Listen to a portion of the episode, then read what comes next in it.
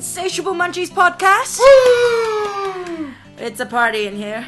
Um, so, as you all know, I'm Tammy. I'm uh, Insatiable Munchies myself because I'm always hungry. And I'm Giles. I don't really have a call sign, but I'm still awesome. There you go. So, Giles is my best friend, and we are going to be uh, basically talking about what food stuff uh, we've been involved in over the week. So, this week, what we've got for you is some very exciting news. Ooh, exciting, whipping out the puns early. Actually, before we came in, I was looking up a, a big list of puns. I got exceptional, exciting, and that's the last yolk I could come up with. Oh, this is going to be a punny show, folks. Uh, so, uh, on with the egg theme with the puns. Um, you may not know that I actually have chickens at home. As someone who knows a decent amount about chickens and the egg process, I was gonna bring up a how is the best way to cook the eggs that I actually am getting myself now. In the fry pan, we are talking about how to make the best soft boiled eggs. So, if you read the blog, you're gonna know that I've already done sort of a pre post on this. Um, it's been a bit of a fascination because I remember as a kid, you know, going to those coffee shops, they had these perfect soft boiled eggs. You know, you get them in a set, they're $2, you get toast and eggs and coffee. Pretty good deal, I think. See, my, my egg memories is always, you know, at my parents' house when I was little, eggy in the basket, things like that. What's eggy in the basket? Eggy in the basket's where you cut a hole into the piece of toast, fry the toast, and then when you flip it, you crack an egg in the hole and cook it that way. It comes out uh, similar to a French toast, but in a more fried sense. Right, so eliminating the egg ring and using bread as your egg ring. Yeah, it's you know better because that way you don't feel the loss of not having bacon. It's it's good for those days where you don't quite have You bacon. never feel the loss of not having bacon. No, but some people do, and for those days I have egg in the basket. So yeah, so what is the best way to make soft-boiled eggs? I mean, this was refueled by my recent trips to Mappen, my favorite noodle joint in the city, I think, at the moment. Um, and they always have these sort of perfectly soft-boiled, poke it with a chopstick, it's going to explode all over your noodles kind of eggs.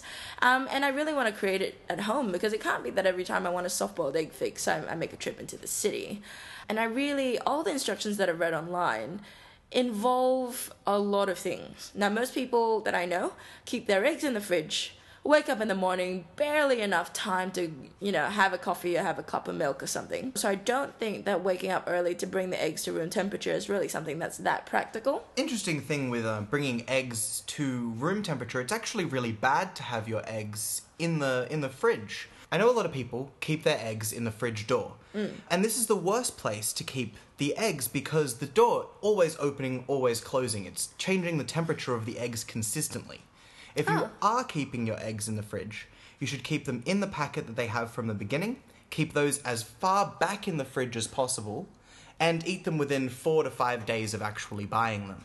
This keeps the eggs constant temperature, and when you want to warm them up, the best way to do this is to either let them sit, which is the most common, you know, sit for 25 minutes, or what I do is I put them into a, a small bowl of boiling, uh, not boiling, but warm water, and let it uh, cool up from there. Get it up to room temperature. But that's the thing. How warm is this water and how is it going to affect, you know, is it going to start pre cooking your eggs? Normal tap water is about fine for getting them up to room temperature because you only want to about whatever temperature the room is anyway. Which room is it? Generally the kitchen. That's a good one. But about about 25 degrees centigrade, so average room temperature, air conditioned room temperature. So I've been reading a lot about, you know, the room temperature egg. Um, the other thing was how long do you boil it for? Do you cover the eggs in cold water? Do you, you know, drop the eggs into boiling water? Do you uh, bring the water up to the boil? How much water do you have in the pan? All these questions that cannot be answered with the number 42 and they plague me, they plague me so. And so with the pre-post, I've gotten a lot of comments, and one was from Vivian from VX Dollface, and she said that what her mother does is to uh, boil it for three minutes essentially, turn it down to a simmer for two, and then leave it for a little bit there. And Gabby from Lateral Eating um, talked about the importance of having room temperature eggs because of their tendency to crack if you just drop them into boiling water. Again, very interesting advice and uh, something that I'll try very soon. My advice with uh, always cooking eggs in this style is to put them into the room temperature water and then bring that up to the boil. And once it's at boiling, leave it for about three or four minutes, is generally how I cook them. But how large is that pot of water? Because really, essentially, the more water you have, the longer it's going to take to bring up to the boil. With a house that has a huge amount of eggs, I have a very big family. We sort of have a big pot that we cook French onion soup in, and that's, you know, 30 or 40 onions worth in the pot. So we fill that with water, and that'll cook, uh, well, hard boil or soft boil, maybe 12 to 15 eggs at a time. But for smaller ones, your average cooking pot seems fine.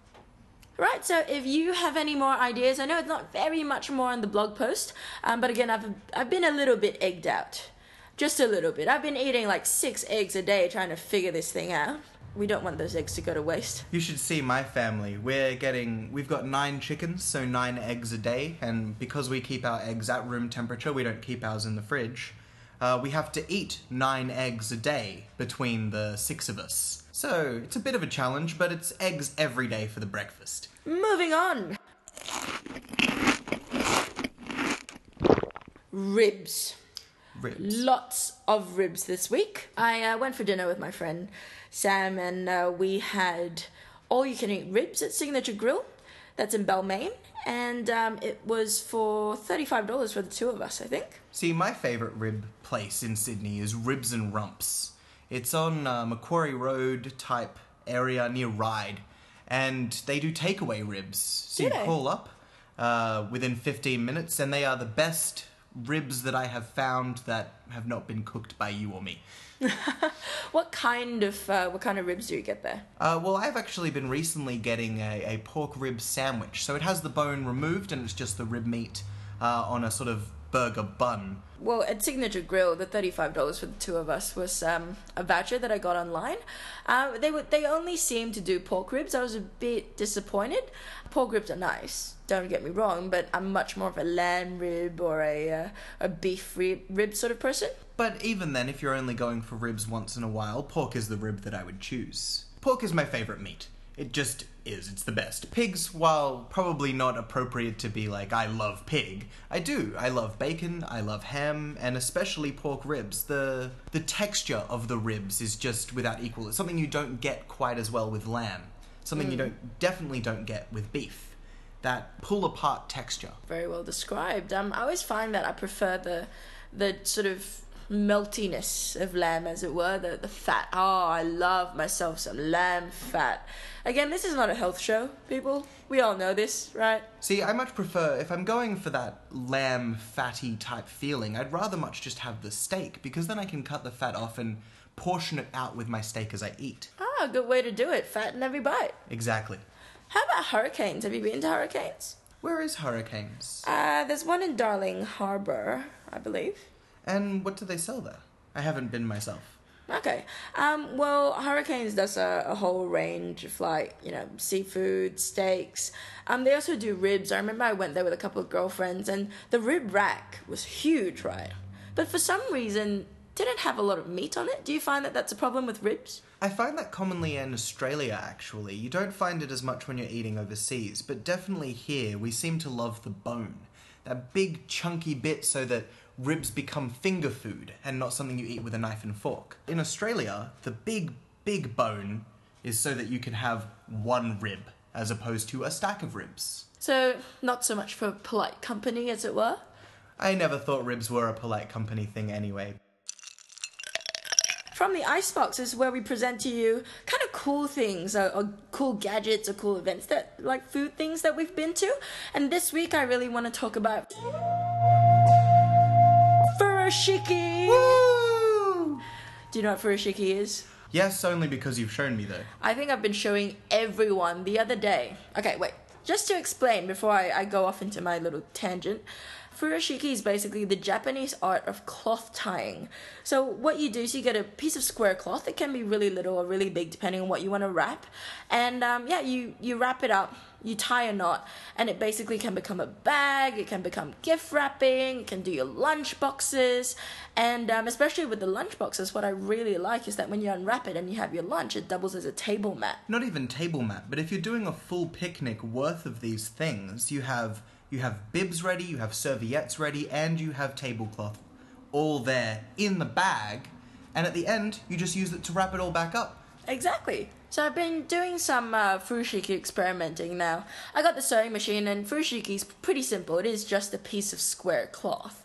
Um, so I've, I've made one that's about 70 centimeters, um, and that's really good for the everyday lunch. And I made one that's about one meter um, wide. And that that is really really good for a picnic. Um, if you've seen my furoshiki picnic, uh, I actually bought, brought those two cloths and managed to pack enough food for easily four people. Easy. See, I think of furoshiki more as like tablecloth origami. For me, it's more the style when you get those napkins that come as cranes, only you keep the gravy in it. That is that is a really good way of putting it. I I actually thought about it as origami as well, um, like cloth origami, really, and the diagrams are presented as such. I actually went to a scarf store because um, the other day I thought maybe I'll get some scarves. I don't have to, you know, sew these cloths, and I can maybe make presents for my friends. And the ladies in the scarf shop were going nuts. Because I went, no, no, I don't need a bag, right? And they thought, right, she's going to take out one of those eco bags and bring all of this home. No. I took one of the scarves that I bought, did some quick ties, and I had a shopping bag ready to go. And saving the environment while you do it, always a plus. There you go. So it is it's one of those things where it's actually really cool when you get into it and it's really addictive. You keep practicing the knots, you keep making different things. My handbag's broken. I seriously considered just getting myself a furoshiki cloth and dumping everything in there. Downside though, no pockets. The issue I would find with having a furoshiki handbag would be what is the likelihood of the knots coming untied? Um, it's actually pretty well done because the thing about it is that with furoshiki, all the knots essentially become your handles. So you tie up the ends of the cloth and then you make a handle. So you're carrying the knots, so you'd know if they were coming untied to tighten it. Essentially, you're holding on to it. So I really don't think there's much likelihood of it becoming untied. The other thing that I noticed are they machine washable? Yes. Uh, for the ones that I do, they are because they're all cotton. And I use a variety of cotton, so all of them are machine washable. Um, it really depends, I guess, if you have silks and that. Oh, you can, but you want to be really careful about it. And uh, yeah, so speaking of meals, I think it is time for dinner. I'm getting quite hungry. Uh, if my tummy grumbles any louder, I think it's going to be another character in this podcast. The terrible Tammy Tummy. Boom. And there you go. First episode of Insatiable Munchies podcast. We'd love to hear your thoughts and comments, so do send through an email if you have anything to add or have any comments that you want to make. We'd love to hear your feedback. It's insatiablemunchies at gmail.com. That's insatiablemunchies at gmail.com. Or feel free to leave a comment on the blog post. Until next week, I'm Tammy. And I'm Giles. Stay hungry.